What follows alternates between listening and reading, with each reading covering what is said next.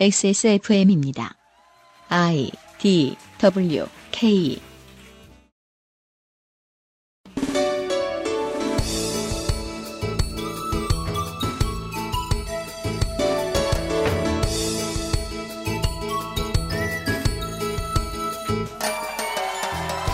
책을 듣는 시간.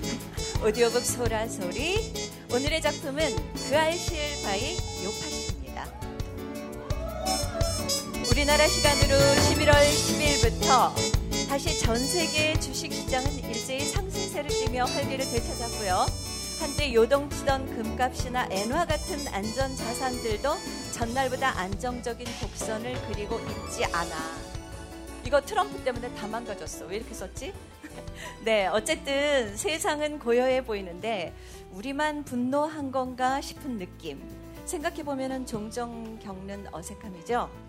물론 어제처럼 한순간에 사람들의 열망이 모여서 목마름을 해결해 주는 날도 있지만 제 인생을 뒤돌아봐도 그리 흔한 경험은 아니었었거든요. 어제 광화문에 가셨던 분 손? 와, 저는 사실 발을 다쳐서 아직은 조심하고 있는 단계라 못 갔습니다. 여러분들 정말 역사의 현장에 계셨군요. 부럽습니다. 네, 어쨌든 어, 우리의 감성과 실제 세상의 차이, 그 간극을 이야기하기 시작한 지 4년하고도 벌써 2개월이 됐네요. XSFM은 우리나라 최초이자 유일한 팟캐스트 전문 회사로 팟캐스트 붐의 시대가 지난 뒤에도 꾸준히 연간 2천만 다운로드를 기록하는 종합 대한 미디어 업체로 자리매김했습니다. 이거 누가 쓴 건지 몰라도 정말 거창하게 써놨네요. 아마 맨날 자기 자랑만 하는 오늘의 보조 진행자가 쓴 게 아닐까 하는 생각이 듭니다. 오늘의 진행자는 당연히 제가 아닙니다. 저는 초대 손님, 네. 사연을 보내주신 그것은 알기 싫다의 청취자 여러분들께서 바로 오늘 진행자시고 주인공이십니다. 또한 이 사람이 일부의 진행자입니다. 하수상한 세월에 앨범을 내서 큰 피해를 보고 있는 싱어송라이터 네 안승준 군 소개합니다.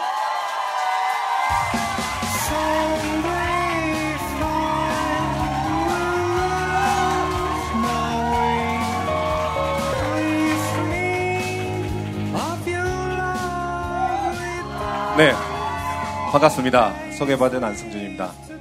아, 정말로 저도 이렇게 많은 사람들 앞에 쓴 게 오랜만이에요. 그 공연을 그동안 안 해다 보니까 그리고 또 한 가지 이렇게 XSFM의 실제 청취자들이 존재한다는 것을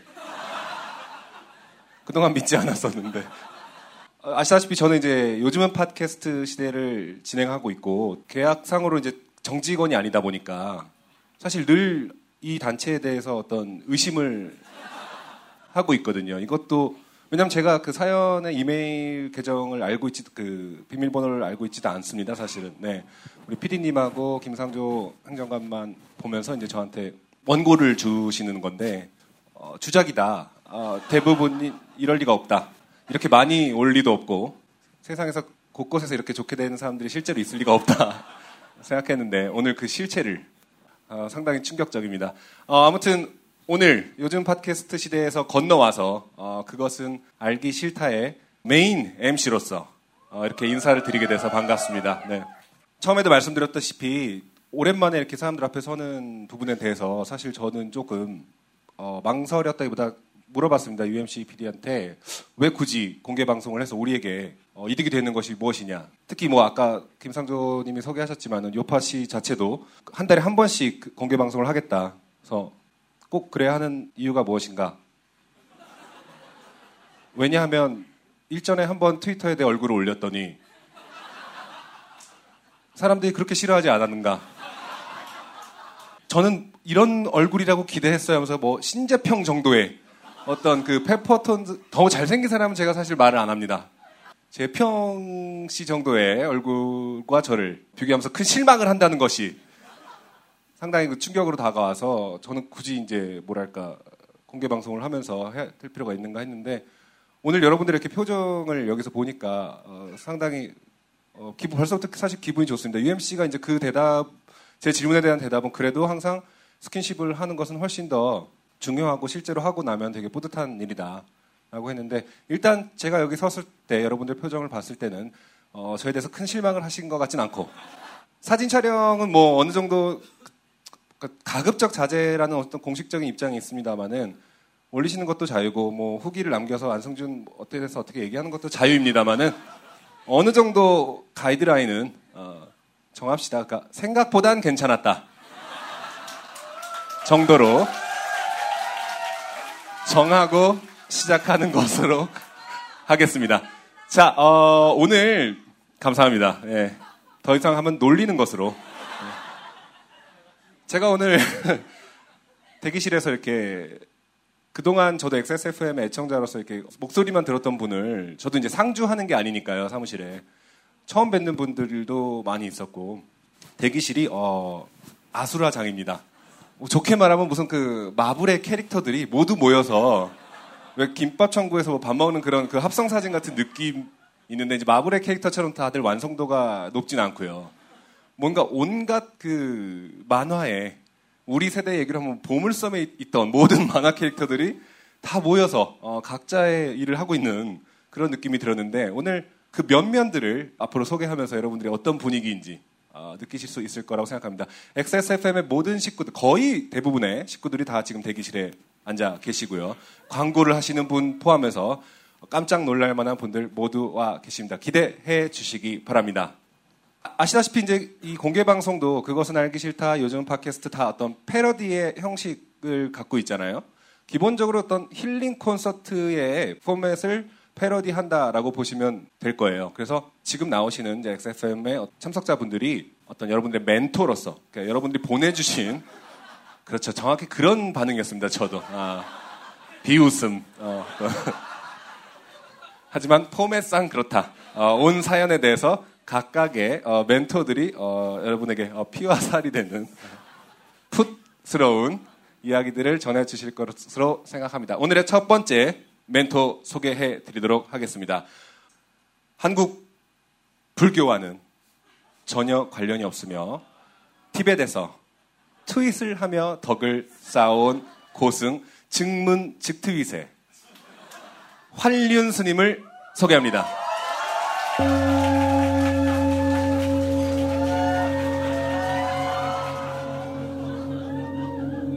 현재 공중부양을 준비하고 계십니다.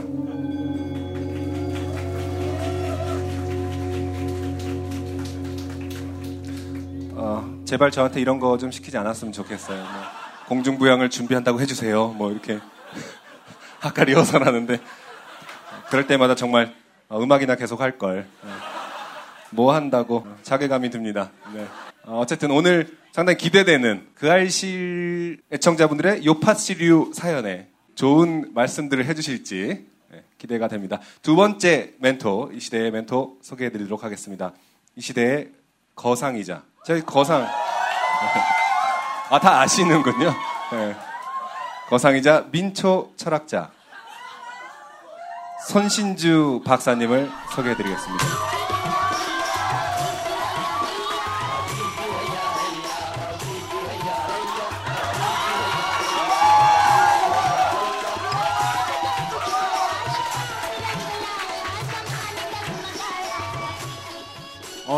원래 제 노래는 어디 나가고 이 노래가 나왔는지 모르겠네요.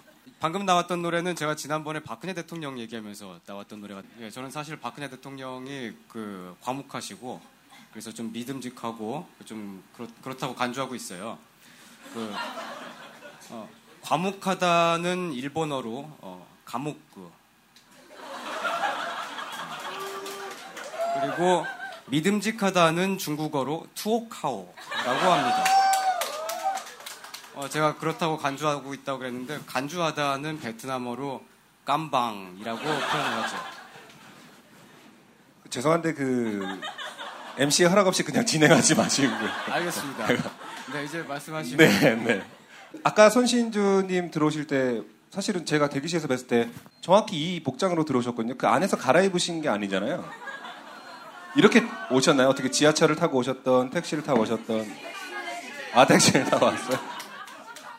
네, 그 제가 그냥 궁금해서 여쭤봤던 부분입니다. 어, 다음 멘토 님을 소개해 드리도록 하겠습니다. 기존 광고에선 이분이 나오신다라는 소개가 나가지 않았다고 하네요. 깜짝 초대 멘토. 저는 개인적으로 이분의 어떤 좋은 말씀들이 가장 기대된다라고 생각하고 있습니다. 이분의 위로를 받으면 모두 기절을 하게 된다는 어, 우라카이 청춘이다의 저자 스톤 콜드 김난 도도님을 소개합니다. 네.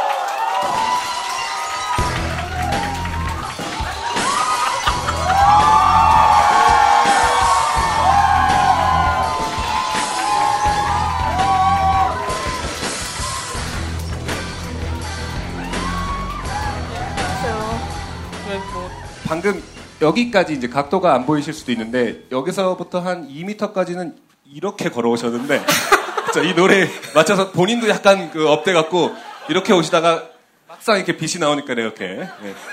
그 기분을 사실 유지하셨어도 될 텐데 그 노래 누가 고른 거예요? 모든 노래는 아마 제가 알기로는 UMC PD가 예. 고른 것으로 알고 있습니다. 예, 나중에 좀 할 말이 많겠네요. 아무튼 저는 오늘 개인적으로 우리 도도님의 촌철 살인을 네, 기대하고 있습니다. 이쪽에 이제 멘토님들 다 앉으셨고요. 1부, 2부로 나눠서 진행하거든요. 1부의 멘토님들은 다 나오셨고 광고 듣고 와서 그것은 알기 싫다 공개방송 200회를 시작하겠습니다. 그것은 알기 싫다는 에브리온 TV, 바른 선택, 빠른 선택, 1599, 1599 대리운전, 왕초보의 무한실내 컴스테이션, 관절 건강에 도움이 될 수도 있는 무르핀, 신뢰할 수 있는 목격자 미르 블랙박스 M8, 지속 가능한 나눔 아름다운 재단에서 도와주고 있습니다. XSFM입니다. 생활고 때문에 건강보험료를 내지 못한 사람들에게 병원은 사치입니다. 그러나 우린 이미 알고 있습니다. 넘어진 사람은 일으키고 아픈 사람은 치료해줘야 한다는 것을. 당신의 기부가 누군가에겐 건강할 권리를 찾는 소중한 기회가 됩니다. 건강할 권리를 찾기 위한 60일의 건강보험증 캠페인. 검색창에 아름다운 재단을 검색해 주세요. 3.5인치 터치스크린과 풀 HD 초고화질로 믿을 수 있는 목격자 미르 블랙박스 M8 광고와 생활 김상조 기술행정관을 소개합니다. 안녕하십니까. 우리 구면이죠. 방송에는 안 나가겠지만. 네. 우리 르의 누나께서 대기업 회장들과 독대를 하여 돈을 뜯어내듯이 우리 유현상 PD께서 모든 광고주들과 접촉하여 상품을 타냈습니다. 그래서 지금부터는 상품 소개 타임을 갖도록 하겠습니다. UMC 좀 도와주시죠. 아, 네. 예, 일단 입장하시면서 먼저 세 가지 선물을 받으셨을 거예요. 먼저 주식회사 GOT에서 새싹 땅콩차 티백 10개입을 준비했습니다. 아, 여러분들 지금 다 바- 갖고 계신 거예요. 그리고 주식회사 RST에서 아르케 커피와 신상품인 꽃잎차 샘플이들은 신, 선물 파우치. 그리고 주식회사 빅그린에서 파우치형 샘플팩을 지금 방송에 나오신 방청객들 여러분들께 모두 드렸습니다. 그리고 황야의 이리 데볼프 genuine leather craft에서 가죽 마우스 패드 콕 집어 콕 김치에서 김치 5kg 5개 준비했습니다. 상품 중에 하나가 추첨으로 들어가거든요. 이거 걸리신 분 벌칙이에요. 예, 집까지 5kg 이거 들고 가시면 됩니다. 퍼펙트 25에서 닥터들의 이어폰 3개. 아, 요파시에서는 이거 명의드레라고 하죠. 아로니아진에서 아로니아진 6박스, 미르 블랙박스에서 블랙박스 M8 한 대. 아임닭에서 어, 패키지가 많아요. 아임닭을 알고 싶다. 패키지 보여주세요. 그리고 요즘은 아임닭 시대. 굽는 소리가 좋은 아임닭 소세지 패키지. 초코는 먹지 마 패키지. 김상조와 함께하는 요리 재료 패키지. 아 그렇다고 해서 제가 같이 가서 요리를 하거나 그렇지는 않습니다. 예. 바이로메드에서 알렉스 공식 보관 무르핀 풀 패키지. 그리고 바이로메드에서 아 우리가 가장 비싼 선물을 해주고 싶다 이런 요청을 하셨었어요. 그래서 유현상 PD가 그러면 그랜저 그렇게 했다가 대폭 축소됐습니다. 아이패드 미니 4 32기가고요. 골드 색상입니다. 참고로 이건 사연자한테 갑니다. 제가 이 반응을 예상해서 경품으로 돌리자 했는데 누가? 예. 그런데 사연 보내주신 분들은 같이 이런 공개 방송을 만들어가는 과정에 참여하신 분들이니까요. 예. 이해 부탁드립니다. 감사합니다.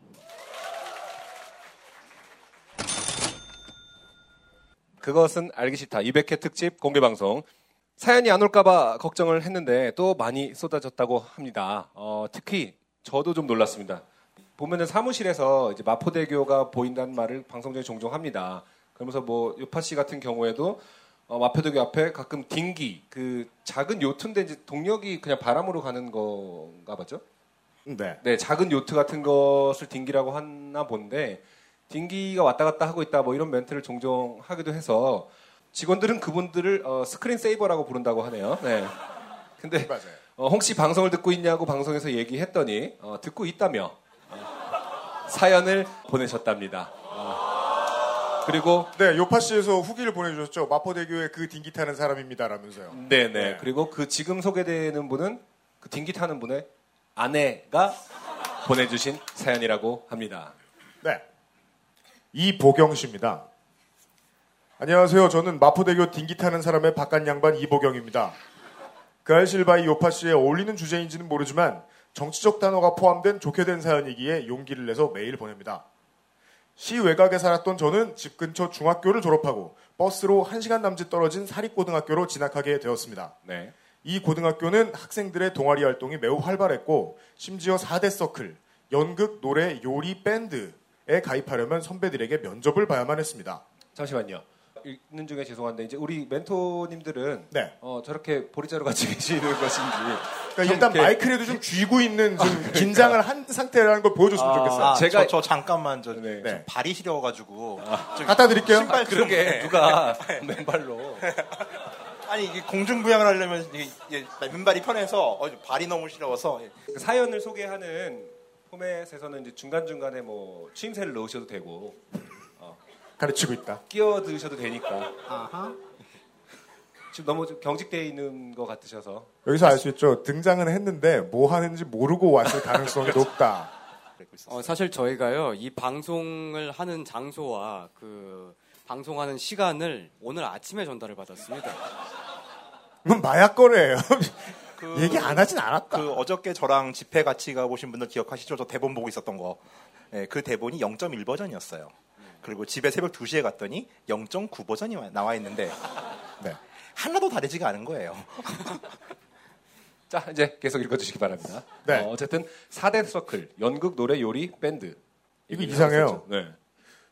원래 고등학교 서클 중에 요리 요리 서클이 있어요? 그러니까 근데 네. 뭐 저희 때 얘기를 하면 안 된다고 맨날 욕 먹잖아요. 아, 또 늙었다고? 그렇죠. 네. 요즘은 이런가 보다. 어. 아, 맞아. 그런 것 같아요. 뒤보면 알 것 같아요. 중학교 시절 홀로 힙합에 심취했던 외로운 저는 고등학교 입학 후 밴드부의 작은 소모임으로 힙합 동아리가 있다는 걸 알게 되어 너무 기뻤습니다. 네. 맞아요. 우리 뒷일이에요. 저, 저 어릴 때는 전국에 어디에도 힙합 동아리 없었어요. 어, 예. 근데 시작은 어쨌든 힙합의 어떤 밴드의 어떤 작은 부분으로서 맞아. 그러면 2000년대 초중반일 것 같아요. 그런 것 같네요. 네, 네. 지금 위상은 또 이렇지 않을 것 같아요. 그렇죠? 밴드부는 아예 좀 그러니까 외로운? 외로, 운 상태일 것 같고 네. 힙합이 오히려 대세가 아닐까. 음. 고1 3월 어느 점심시간 선배 몇 명에게 둘러싸여 비트 없이 박수에 맞춰 프리스타일을 하는 면접을 보았고 이상하게 합격했습니다. 아니 근데 비트가 없는 박수라는 것이 아 비트 따로 주는 거 없이 박수로 박자 리듬을 맞췄다. 그런 애들 몇 명 있었어요. 그러니까 어릴 때 뭐 힙합 동아리 이런 데 들으시, 들어보, 들어보셨던 분들은 뭐 제 입장에선 애인데 그 사람들 입장에서 큰 선배들이겠죠. 네. 그런 큰 선배들이 있었던 것 같아요. 술 먹으면 젓가락을 두들기면서 프리스타일하라고 시키는 미친놈들이 있어요. 어, 하지만 열심히 하잖아요 또. 그니까요. 그 늙어서 얼마나 다행인지 몰라. 그런 거다 장단 안 맞춰줬다 해가지고. 근데 이런 걸 했는데 합격을 하셨다. 그 후 선배들과 함께 가장 가까운 대도시인 부산까지 공연을 보러 다니며 진정한 힙합퍼로 거듭난 것 같은 상태가 되었습니다. 이렇게 나의 몸과 마음이 힙합의 기운에 지배당한 와중에 몇 달 뒤 윤리 수업 시간에 알게 되지 않았더라면 더 좋았을 좋게 된 일이 생겼습니다. 네 지금부터죠.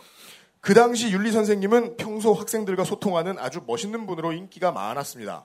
제가 졸업한 고등학교를 간략히 설명하자면 밀레니엄이 지났으나 여학생 머리 규정이 귀밑 3cm인 시내 유일한 고등학교였습니다. 당연히 여학생 남학생 구분 없이 체벌도 만연해 있었습니다. 그러나 시내 고등학교 중 대학교 진학 성적이 가장 좋다는 이유에서인지 학부모의 반발은 거의 없었습니다. 그렇죠. 이유는 이거 하나밖에 없죠. 예. 또한 대부분의 학생들은 같은 재단의 유치원, 초등학교, 중학교를 졸업하고 고등학교에 진학한 케이스로 이런 분위기가 매우 익숙한 것 같았습니다. 이런 고등학교에서 학생들과 많은 이야기를 하고 거의 유일하게 체벌하지 않던 윤리 선생님이 학생들에게 얼마나 신망이 두터웠는지는 예상하실 수 있을 겁니다. 그날 윤리 수업도 저 역시 좋아했던 윤리 선생님의 수업인지라 앞자리에 앉아 똘망똘망 수업을 듣고 있는데 어찌된 일인지 힙합에 대한 주제가 나왔습니다. 이때 당시 힙합을 사랑하는 사람으로 정신을 지배당하던 저는 평소 따르던 선생님이 내가 좋아하는 주제에 대해 이야기한다는 것에 가슴이 뛰었고 정말 집중해서 얘기를 들었습니다. 네. 이야기의 맥락은 다음과 같았습니다. 음. 힙합은 미국 흑인 거지들이 만든 음악으로 자극적이고 나쁜 얘기만 빠르게 한다. 좀 빠른 걸 들으셨나 봐요. 그러니까 빠르게 부분이 약간 의외예요. 그러니까요. 뭐 네. 8비트도 있는데 봄랩도 있는데 중, 아, 중, 중약은 중약으로 읽어. 중약. 힙합은 전혀 예술적인 가치가 없다. 중약. 너희도 그런 질 낮은 음악을 듣지 마라. 제 심장은 더 쿵쾅대기 시작했습니다. 왜일까요? 비트에 맞춰서 말씀하셨나요? 이 수업을? 알고 보니 라임이 되게 플로가 되게 좋아서.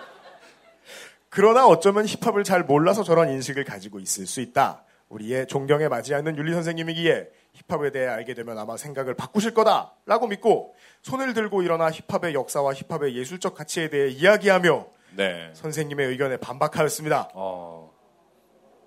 저희 고등학교 다닐 때 용어로는 뭐 싸대기다. 상당히 용감해. 저 고등학교 다닐 때도 뭐 메탈을 좋아한다고 하면 이제 악마의 음악이라는 얘기를 그러니까 그분들은 이제 정보가 이렇게 그 뭐랄까 연별로 내려오나 보죠. 이렇게 처음에는 뭐 한 5년 전에 악- 락 음악에 대해서 내려왔다가 음. 그다음에 요즘 힙합, 힙합 듣는다고 하면 이제 힙합을 비판하는. 근데 아무튼 다 그냥 쥐죽은 듯이 가만히 있잖아요, 사실. 그리고 또 학교에서는 열심히 수업을 안 듣기 때문에 그냥 그러려니 하고 아, 듣게 돼요. 그렇죠. 또 네. 평소 예를 들어 뭐 저는 그러한 삶을 살아오지 않았어요.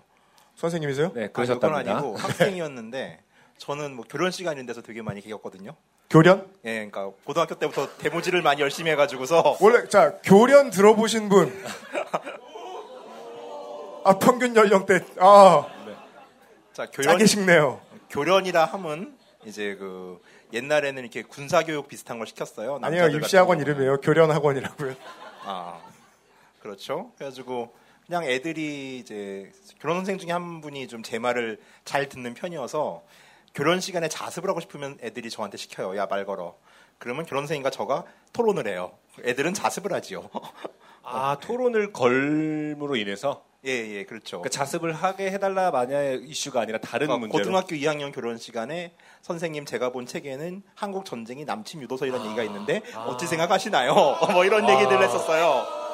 근데 이제 고 고1 때 교련 선생님은 이제 거의 뭐 좀 많이 때리고 이러신 분이었는데 고2 때 교련 선생님 같은 경우는 듣는 분이었어요. 그래가지고 저 대학 갈 때도 상담 진학을 담당하신 분은 아닌데 저한테 와가지고 너 철학하라고 뭐 그런 제안을 하- 해주시기도 하셨던 분이 있었어요. 그래서 그리고 좀 더 내려가면은 옛날엔 제가 골수 기독교인이었거든요. 초등학교 5학년 때 아, 한때 저 꿈이 목사였어요. 근데 어, 잘했을 것 같아 난 내가 봐도 뭔가 돈 좀 많이 벌었을 것 같아요. 근데 이제 어쩌다가 근데 그때도 좀 개김성이 풍부했는지 지금 생각하면 참 웃긴 얘기인데 진화론 얘기하면은 아니에요 세상은 하나님이 만들었어요 이딴 소리를 인나서 하고 격리되는 예, 학생이었습니다 저는 예, 죄송해요 반박을 해서 지금 그런 말을 듣고 여 이마에 어떤 그 빨간 자국을 보니까 그때 맞은 게 아직도 남아 있는 듯한 어떤 느낌. 아까처럼 스님이시고요. 가만히 계시는 게 나을 것 같기도 하고.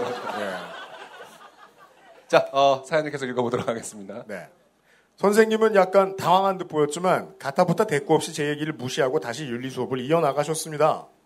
수업 후에 여전히 사건이 해결되지 않은 채 수업이 끝난지라 혼자 자리에 앉아 분을 삭히고 있었습니다. 네. 을에 그런 선생님과의 충돌 뒤에는 친구들이 몰려와 위로해주거나 같이 뒷담화를 하는 모습이 연상되시겠지만 그 선생님을 좋아하는 학생이 많았고 힙합을 좋아하는 학생이 제 반에 거의 없었으며 농촌 중학교에서 홀로 상경하여 어느 친구 무리에도 속하지 못했던 저였기에 혼자 씩씩대고 있을 수밖에 없었습니다. 그러던 중 저를 교무실로 호출하는 방송이 나왔고 저는 윤리 선생님이 제게 힙합에 대해 잘 몰랐었다고 자신이 오해한 거라고 얘기해 주길 바라며 교무실에 윤리 선생님 자리로 갔습니다. 네, 전반적으로 상당히 순진한 학생이었던 것 같아요. 예, 제가 얘기했잖아요. 싸대기라고. 교무실 책상에 앉아 윤리 선생님은 앞에 서 있는 제게 얼마나 내가 예의 없는 학생이냐고 꾸짖기 시작하였습니다. 아, 수업 시간에 무리하게 선생님의 말에 반박하고 학생들을 선동 선동한다는 논지였습니다. 그런 질낮은 음악을 듣고 자극적으로 학생을 선동하여 무엇을 하려고 하느냐? 라며 점점 목소리를 높여 꾸짖기 시작했습니다. 확실히 이런 질문을 하면 할 말이 없어요. 그렇죠. 왜냐면 무엇을 하려고 이걸 하는지 난 잘 모르거든요. 난 무엇을 하려고 하지? 예를 들어 뭐 우리 학교 윤리 선생님이 뭐 메탈 음악은 뭐 뭐 사탄의 음악이다. 그럼 나는 그냥 어 그렇지 나 블랙 사바스 앨범 샀는데 얼마 전에 앨범 자켓 보면 그려져 있더라. 그리고 많은 거잖아요. 대부분 이런 그 아무 말도 못하게 하는 질문류들이 있는 것 같아요. 뭐 커서 뭐가 되려고 그래? 그러면은 어려운 질문이잖아요. 갑자기 생각하게 된다거나. 네. 그 어려운데 대신 답해 주시겠습니까? 하고 물어보든지. 매우 엄격하고 폭력이 난무하는 성적 위주의 사립고등학교에서 거의 유일하게 본받고 싶었던 선생님에 대한 실망으로 저는 더는 멈출 수 없었습니다. 교무실에 서서 저 역시 큰 소리로 힙합이라는 문화의 다양성과 예술적 가치를 논하며 반박을 멈추지 않았습니다. 이거 네. 아까 했던 얘기 아니에요? 수업 시간에? 그렇죠.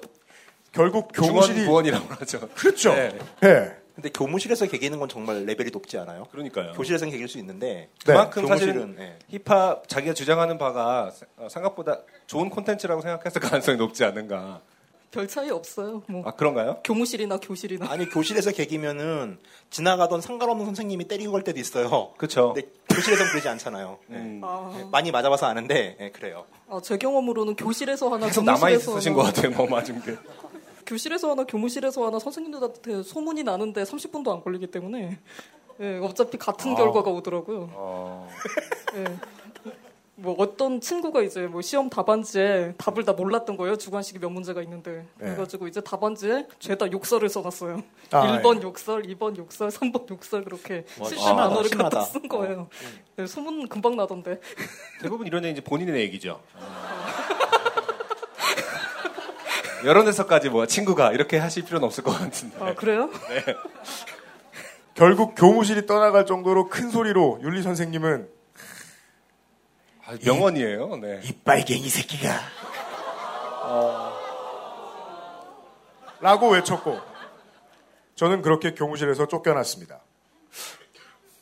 지금 원래 제가 그- 예. 의문점이 많이 드는데 이제 이분 본인께서 이렇게 써주셨기 때문에 그대로 사연을 읽으면 될 것 같아요. 네. 그리고 또 사연을 쓰시는 분들이 그 북받치는 대목이 오면 거기서부터 시를 쓰세요. 아 그렇죠. 그 자연스럽게 flow가 생기더라고요. 힙합을 좋아하는 사람이 빨갱이인 건지, 선생님의 말에 반박하는 사람이 빨갱이인 건지, 아니면 자기 마음에 안 드는 사람은 다 빨갱이인 건지, 원래 셋째 줄의 리듬이 약간 달라져요. 아 그렇죠.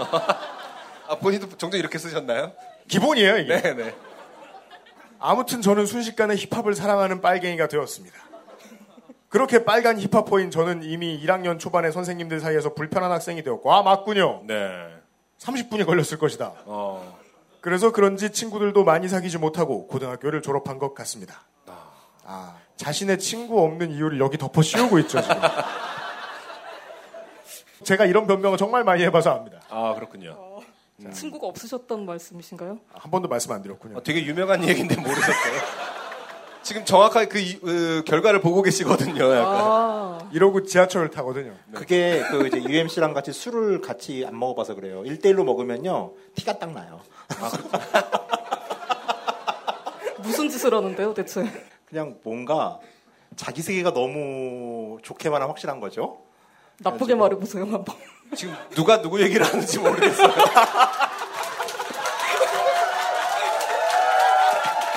아니 누가 누구를 지금 비난하고 힐난하고 계신 건지 그 그래도 저는 머리에 묻은 걸 닦고 얘기하시던가. 아니 잠깐만 잠깐만.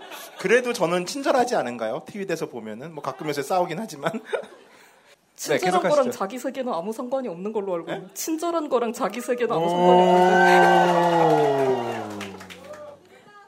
생각지도 못한 배틀이. 옆에 멘토를 기왕- 때려눕히고 있어요. 멘토가. 랩을 해줬으면 좋겠는데. 아 애초에 딜러로 불렀잖아요 저는. 그쵸. 역시 스포츠 엔터테인먼트에 어울리시는 분이세요. 아 계속하겠습니다. 아니에요. 저는 그래도 친구가 제일 이 중에서 많다고 생각해요.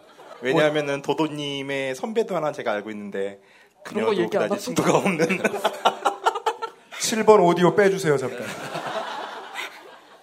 아니 아무튼 궁금해서 여쭤보는 건데 어, 언제부터 힙합을 좋아하는 것은 이 힙해졌을까요? 그 여러분들 세대에서. 그러니까 UMC 세대 때는 아예 힙합을 좋아한다라는 것은 더 아웃사이더의 어떤 표상이었고. 그렇죠. 지금 이- 이분도 2000년 밀레니엄 이때인데도 지금 스- 이것 때문에 아마 친구가 없었을 것이라고 생각하시는데 요즘 세대는 힙합 좋아한다라는 말이 결국 난 힙합 안 좋아한다라는 해야 이제 오히려 좀 친구가 없는 거 아닌가요? 그렇죠. 그 저는 언제부터 그렇게 된 거죠? 쇼미더머니 이후에요. 네. 아. 아니에요. 아마 지금 30대 분들은 생각을 좀 다르게 하실 거예요. 음. 그러니까 이미 쇼미더머니 이전에 한 10년 전에 언더그라운드가 확 떴을 때가 있었어요. 그리고 그 타이밍은 e스포츠가 발전하는 타이밍이랑 똑같아요. 잠깐 떴다가 가라앉았다가 다시 뜨는 타이밍. 한 번 1세대가 있었어요. 그 전에 제가 있었고요. 그래서 지금 저는 이, 이 상태를 사진 술을 먹으면 이런 소리를 한다는 거야. 누가 제발 그죠? 이 상태 사진 찍은 다음에 자막으로 그 그때 제가 있었어요 이것만 좀 돌게 좀 해주셨으면 좋겠네요. 자괴감이 평생을 욕 먹을 것 같은데. 네. 이 왕옷 입고 힙합의 왕. 네, 지금 꼭 그렇게 해서 짤방을 만들어서 어, XSFM이 싹 망하도록. 네. 자 아무튼 어, 사연자의 어, 상황으로 돌아가 보도록 하겠습니다. 마무리입니다. 음. 얼마 전 그 선생님의 소식을 들었는데요. 같은 고등학교에서 요직을 맡고 여전히 윤리를 가르친다고 합니다. 네, 사립고 나오신 분들은 아시죠? 그 선생님 평생 계시죠, 보통. 저희 고등학교 시절과 다르게 지금 학생들 사이에서 힙합은 정말 인기가 많은데 여전히 그 윤리 선생님은 힙합을 자극적이고 선동하는 음악이며 힙합을 좋아하는 사람들은 저같이 빨갱이라고 생각하는지 궁금하네요. 이거 이분 왜 내면화 하셨어요? 본인이 빨갱이라고? 그러니까 그 알실 200회 공개 방송에 가고 싶었으나 전날 딩기 타는 남편과 술을 마시고 늦게 일어나는 바람에 예약을 못했네요. 혹시 사연이 당첨되면 상당한 선물보다 방청권을 선물로 받으면 좋겠습니다. 무슨 소리예요? 방송에서 소개하는데. 이보경 드림. 예, 감사합니다. 네, 감사합니다. 네. 네. 어, 힐링 멘토 여러분들이 딜링을 해주시겠습니다. 저는 이 글을 보면서 일단 한 가지를 발견했어요. 이 선생님은 아주 조- 강력한 소신을 가지고 있다. 이 상황에서도 때리지 않았다. 폭력이 난무하는 그 학교에서 때리지 않았다.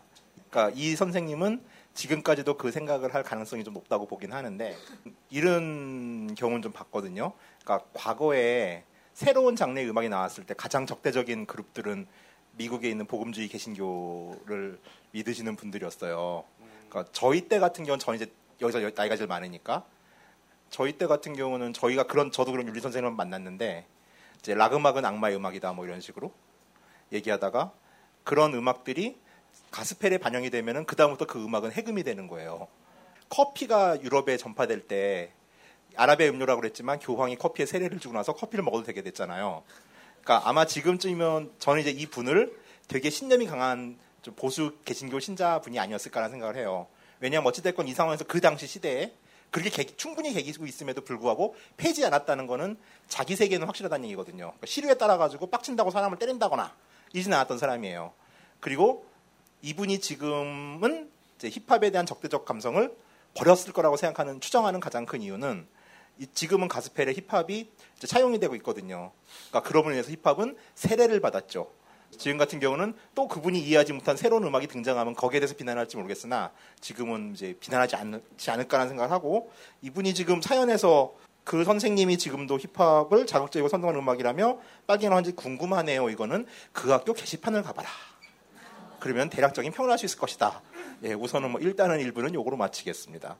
송신주 박사님. 아, 어, 앞에 말씀을 길게 하셨는데, 아, 저는 좀 관점이 좀 다릅니다. 보는 관점이. 지금 이분이 이제 사연을 이렇게 길게 읽, 읽었는데, 그 요점은 그거잖아요. 그 학창 시절에 힙합을 좋아했는데, 선생님이 빨갱이라 그랬다. 사실은 근데 선생님들이 보통 그렇게 학생들한테 막 나쁜 길로 빠지라고 막 그런 나쁜 말을 하진 않아요. 그러니까 사실 그러니까 선생님이 좋은 뜻으로 맞는 말을 하셨을지도 몰라요. 그러니까 이, 이 사연을 보내신 청취자분께서 What? 그러니까 이 처- 사연을 보내신 청취자분께서 실제로 빨갱이일 거라는 추측을 하는 거죠. 그러니까 그 그냥 힙합을 좋아하는 게 빨갱이다라고 하는 것을 거기에다가 이렇게 막 의문을 제기하는 것보다 그냥 자기 자신이 빨갱이라는 것을 인정하고 받아들이세요. 그러면 마음이 편해집니다. 어, 저는 힙합을 잘 모릅니다만은 그 제가 아는 힙합이 딱 두 가지 정도 있는데 하나가 런 DMC 있고 그 다음에 UMC 정도 알아요. 근데 뭐 런 DMC에서 DMC 대마초의 줄임말이죠. 어 그리고 UM UMC UMC는 유모차의 줄임말입니다. 아, 그 비슷한 걸 오늘 타고 나오셨는데. 네. 둘 다 되게 수상한 이름이에요. 예, 직립을 하는 사람들 위한 유모차를 네. 타고 나오셨는데. 그러니까 그런 음악을 듣는 것에 대해서 어, 자신이 빨갱이일 수도 있다. 어, 그것을 인정하고 받아들이면 좋지 않겠는가. 다만 이제 그 다음에 우리가 이런 생각을 해봐야 되겠죠. 빨갱이라는 건 그럼 무엇일까? 어, 어떻게 하면 좋은 빨갱이가 될 수 있을까? 어, 어떻게 하면 훌륭한 빨갱이가 될 수 있을까? 어, 아는 사람이 혹은 동료가 어, 부당해고를 당했어요. 가난해요. 그러면 그 사람을 도와주는 사람이 있죠. 그러면 그 사람은 그냥 착한 사람입니다. 아, 저 동료가 부당해고를 당했어 하고 막 화를 내고 욕만 하는 사람이 있어요. 그런 사람은 나쁜 빨갱이에요. 그 사람이 부당해고를 당한 것에 대해서 이 사회 구조가 왜 저렇게 부당해고를 만들게 됐는지 그것을 바꾸려고 노력하는 사람은 좋은 빨갱이, 훌륭한 빨갱이인 거죠. 그러니까 이 청취자분, 이 사연을 보내신 분께서는 훌륭한 빨갱이가 되도록 하면, 하면 좋지 않겠나. 뭐 여기까지입니다. 저는. 그 지금까지 어떤 멘토들의 이야기를 종합해 보면은 윤리 선생님은 사람을 때리지 않았고 어, 이보경 씨는 빨갱이다. 빨갱이다. 어, 윤리 선생님이 지금 승리하신 것으로. 네. 도도님의 의견을 한번 들어볼까요? 그러니까 상대가 빨갱이면 무조건 이쪽이 승리하는 거예요? 지금 이 전투의 양상이? 저는 약간 학생 쪽 입장이었던 적이 있어요. 실제로 한번 겪어가지고 선생님한테 한번 공격을 좀 이렇게 심하게 공개 속상해서 한번 받은 적이 있는데 그때 제 친구 중에 학교에서 좀 총망받는 인재가 한 명 있었거든요. 성적이 매우 뛰어난. 그 친구가 제가 그렇게 선생님한테 일방적으로 깨지는 걸 보고 그걸 집에 가서 자기 엄마한테 얘기를 했나 봐요. 그래서 그 친구 어머니께서 학교에 바로 전화를 하셨어요. 이게 무슨 경우냐고. 그러니까 그 선생님이 다음날 와서 저한테 사과를 하더라고요. 네. 사과 멘트가 그분도 참 재밌어요. 내가 미안하기는 한데 네가 잘못했대요. 예, 그래서 예, 그 친구랑 불태워야 되는 쪽지로 수십 통 쓰면서 놀았죠. 예, 좀 이런 식으로 살아가지고 예, 저도 친구가 별로 없긴 하네요. 지금 생각해 보니까. 사실 저는 이 양쪽에 계신 이 두 분, 두 멘토분들의 그, 그 말씀 듣고 있으면은 아, 여기서 약간 세대가 갈리는구나 그런 생각을 해요. 저는 학교 다닐 때 그런 일이 없었거든요. 아마 저, 저는 선생님이 이런 식으로 나왔으면 어, 저, 저 선생님이 힙합인가? 라고 생각했을지도 몰라요. 어, 저는 어, 아마도 무슨 말이에요, 그게? 어, 이렇게 이, 어, 굉장히 이상한 랩을 하셨잖아요, 아까 전에. 아, 그렇죠. 네. 어, 세상이 조금, 조금 좋게 좀 바뀌었고, 어, 아마도 앞으로 조금 더 좋게 바뀔지도 몰라요. 아, 트럼프가 됐는데 지금 그런 말씀을 하십니까? 아, 저는 되게 낙천적인 사람입니다. 그 청취자 여러분, 그 이상평론을 녹음할 때 실제 분위기가 이렇습니다. 그러니까 우리는 한 자리에 앉아 있는데 지구 한 바퀴를 돌고 와요. 네, 아무튼 뭐 정리를 해보면 이런 것 같아요. 예. 선생님은 미안할 수도 있고, 네. 사연, 뭐 이보경 씨는 빨갱이이고, 그렇죠. 예. 저는 유모차다. 네. 이렇게 정리할 수 있겠습니다. 그렇죠. 도도님은 친구가 없다. 네. 그렇습니다. 네. 이보경 씨 감사드리고요. 김상조 어, 기술행정관이 나와서 네. 상품을 또 하나 소개하도록 하겠습니다. 왜 이렇게 많아? 안녕하십니까. 자주 뵙네요. 지금 방송하고 있는 와중에 계속 상품들이 또 도착하고 있어요. 먼저 오픈더더 홍대점에서 초대권 다섯 장 왔습니다. 초대권을 보시게 되면 안에 문제가 있거든요. 문제를 또 풀어서 제출을 하셔야지 사용 가능합니다. 아, 볼 수가 없군요. 예, 예. 밀봉이 돼 있어서 가지고요. 그리고 빅그린에서 이번에 신제품 나왔거든요. 바디케어 세트입니다. 핑크핑크 하죠? 쇼핑백 저희가 맞춰왔어요. 네. 이것도 10분께 증정하도록 하겠습니다. 그리고 아직 도착하지 않은 상품이 또 하- 있거든요. 지금 퀵으로 쏴주고 계신데요. 예. 또 나중에 뵙도록 하겠습니다. 감사합니다. 중간중간에 상품이 추가되는 것은 사실은 이제 늦게 도착하는 거의 개념인 거겠죠? 네, 그 맞아요. 네. 어제 왔어야 되는데. 아, 계속 뭔가 그 하겠다는 분이 증가하는 이런 건 아니고 아, 저희가 그 방송을 하는 동안 계속해서 네. 유현상 PD가 윽박을 질러가지고 그러니까 계속 더 받아오고 예 기업들은 울며 내주 그런 건 아닙니다. 네. 네. 두 번째 사연을 읽어보도록 하겠습니다. 아기 이름에 대한 사연입니다. 이난님이라는 분이 보내주셨습니다. 제 동생이 얼마 전에 결혼을 하고 이제 조금 있으면 조카가 태어납니다. 태명이 열무 괄호 열고 열 달 동안 무사히 괄호 닫고 귀엽네요. 인 조카가. 네. 네. 그게 이제 그 결혼하고 애안 낳아보면 대체 태명이란 거 왜 저렇게 유치하게 짓나 하고 막 친구들을 저주하게 되고 그러잖아요. 조카들아 미안하다 이러면서. 근데 막상 지으려고 하면 별거 없나 봐요. 대단한 멋있는 게 없나 봐요. 조카가 뱃속에서 무럭무럭 커가는 동안 부모를 비롯한 모든 가족이 세상의 모든 글자를 조합하는 시기가 도래했습니다. 이름을 지을 때가 온 거죠. 그렇죠. 음. 세상- 가관이죠, 가관. 진짜 이름 그래요? 보면. 네. 세상 최고의 이름이 무엇인지 고민하느라 모두가 골몰하던 때. 그, 그, 안승준 군도 이름 지을 때 고생하셨어요? 네, 그렇죠. 이제 저는 안 씨이기 때문에 그 네가티브가 뭐 들어가는 거잖아요. 안 뭐 쉽게 말해서 안, 기쁨이라고 지금 안 기쁨이 되는 거잖아요. 그래서 어떤 이름에 어떤 가치가 있으면은 부정을 당하는 거죠. 이름은 가치가 아. 포함하지 않아야 되는 아주 언씨군요. 네? 언씨. 예. 디스씨. 그렇죠. 예. 접두어가 있는 거죠. 네. 어, 그것도 그렇고 또 이제 이름을 짓는다는 게 진짜로 그 그때 요파시에서도 표현했지만 진짜 별 보면서 별자리 이렇게 만들어내는 거랑 똑같 너무 가능성이 사실은 뭐 경우의 수가 많은 거니까. 근데 그게 그때는 너무 힘들었는데 그- 그 지금 생각해 보면 이제 재밌는 시기죠. 또 얼마나 또 예. 하- 깔깔 웃으면서 이랬다 저랬다 하는 시기였는데 아무튼 부모님들한테는 즐거우면서도 상당히 힘든 그리고 확신이 안 생겨요. 그리고 자꾸 상상을 하게 됩니다. 아 놀림 받으면 어떡해. 그러면서 뭔가 벌써 낳지도 않았는데 우리 애가 놀림 받으면 어떡할지 생각하면서 약간 불안해지는 예. 음. 그 특이한 과정인 것 같아요. 이름을 짓는다라는 과정은 예, 상당히 두려움을 체감을 하게 되는 과정이었습니다. 신랑하고 시댁이 이때 많이 싸운다는 얘기도 들었던 것 같기도 해요. 그쵸. 예. 예. 음. 남자들이 대부분 또 말을 어떻게 하냐에 따라 달라지지만 그럴 수도 있거든요. 어, 우리 아빠가 짓는다고 했는데 뭐 약간 이렇게 아, 아, 아, 네. 예, 예, 그죠, 그죠. 어렸을 때부터 뭐 손주 이름은 내가 지으마라고 하셨던 거를 듣고 자란 사람 입장에서는 음. 약간 그 중재를 해야 된다는 부담감이 네. 생길 수도 있을 테고 뭐 가풍마다 다를 테지만 음. 요즘은 뭐 많이 안 그런다고 하시는데 사실 아버지가 지어주는 것까지 좋은데 네. 어, 아버지가 장명소에 가서 지어준다면 그건 아버지가 지어준 게 아니잖아요. 아무나 지은 것이 아니냐. 그죠? 네. 부모님 세대 뭐 부터 사실 그런 일이 많았잖아요. 그러니까 결국은 아무나 지은 거거든요. 맞아요. 네. 네. 그렇기 때문에 요즘에는 이제 좀 본인들이 많이 짓기도 하고, 예, 그렇지만 어떤 집에서는 분명히 갈등이 시작일 수도 있죠. 그런 얘기입니다. 아, 그렇군요. 네네. 모두가 골몰하던 때 제 동생이 선언을 합니다. 내 몸에 가져서 내가 열 달 동안 데리고 있고 내가 낳고 내가 젖먹이고 내가 주도적으로 키울 텐데 도대체 왜 때문에 네 성을 주느냐는 것이었습니다.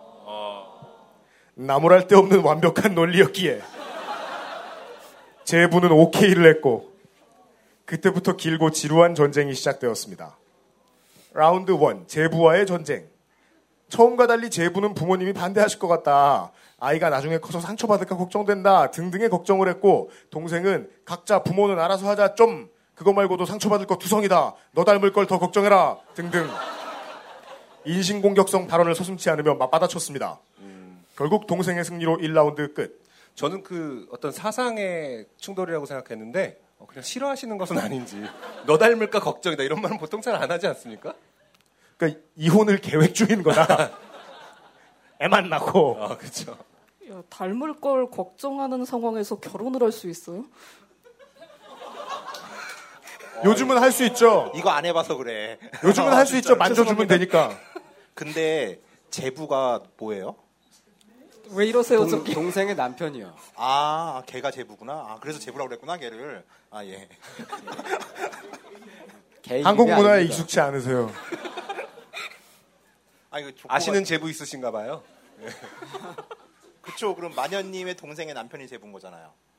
그쵸. 네. 아, 예. 아, 예. 어, 얼굴은 떠오르네요. 아, 예. 네. 그 얘기입니다. 아, 예. 그동안 뭐라고 부르셨을까요? 야. 아, 저기요라든지. 님 아니, 이게 라운드 찔러요. 라운드 2 부모와의 전쟁. 각자 부모는 각자가 알아서 하자고 했기에 우리 부모님은 동생이 해결해야 했습니다. 동생은 엄마한테 슬쩍 운을 뗐다가 된통 혼이 났고 그렇게 네 맘대로 하면 남편이 싫어한다. 그럴 거면 집엔 오지도 마라 등의 말을 들어야 했습니다. 후자 이제 집에 오지도 말하는 건 그냥 다른 이유일 수 있어요. 네. 그러니까 김치를 너무 많이. 가져갔든지 그죠? 힘들다. 이때다 싶어서. 강경한 엄마의 반응에 놀란 동생은 제게 도움을 요청했습니다. 저는 뭐 어때 하루 이틀이야 그냥 몰래 해. 라는 아. 관록의 조언을 해주었습니다. 2라운드 무승부. 3라운드 정부와의 전쟁. 그때만 해도 둘은 혼인신고를 하기 이전이었습니다. 요즘 많이들 그러더라고요. 이제 애도 태어나고 전세자금 대출도 받을 겸 혼인신고를 하러 갔는데 서류에 아이의 성과 본을 표시하게 되어 있습니다. 에이? 출생신고도 아니고 혼인신고하러 가는데 벌써? 혼인신고서 5번 성본의 협의칸에 자녀의 성본을 모의 성본으로 하는 협의를 하였습니까? 라고 질문이 되어 있고 예 아니요를 표시하게 되어 있습니다. 그래서 예 체크하면 엄마 성을 따르게 됩니다. 아, 이때 그렇군요. 이때 예 체크를 하지 않으면 이후에는 엄마 성을 따를 수가 없다고 하네요. 지금 이 부분을 모르신다는 거는 결혼하실 때는 이 조항이 없었다는 말씀이신가요? 저는 제가 안 해서 몰라요. 결혼을요? 결혼도 안 아니요, 하셨다고요? 아니요. 혼인 신고를. 어떤 혼이 했나요?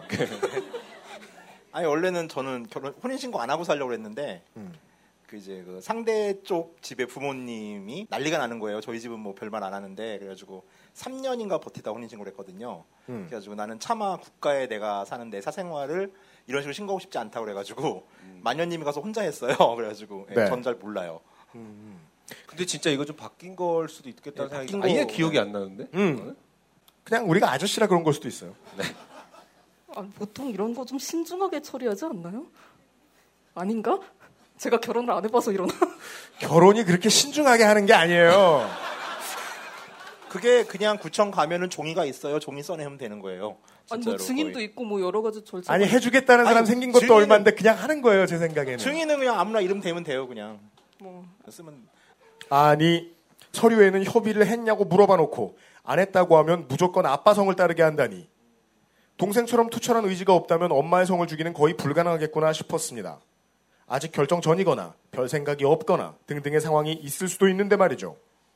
동생은 다행히 원하는 대로 결정할 수 있었지만 이번 일을 통해 이 사회가 얼마나 남성 중심으로 세팅되어 있는가를 또 한 번 느끼게 됐습니다. 열심히 문제 제기를 하지 않으면 알지 못하고 넘어가는 것도 정말 많은 것 같고요. 사실 성을 물려주는 게 별게 아닐 수도 있습니다. 하지만 그 별거 아닌 거 하나를 하는데 이렇게 귀찮고 번거로워서야 앞으로 키울 때는 또 얼마나 성가시고 어려운 일이 많을까 싶습니다. 부디 우리 열무가 태어나 자랄 세상은 여자건 남자든 장애인이든 성소수자든 그냥 사람이 지가 원하는 대로 살 수 있는 세상이 되었으면 좋겠습니다.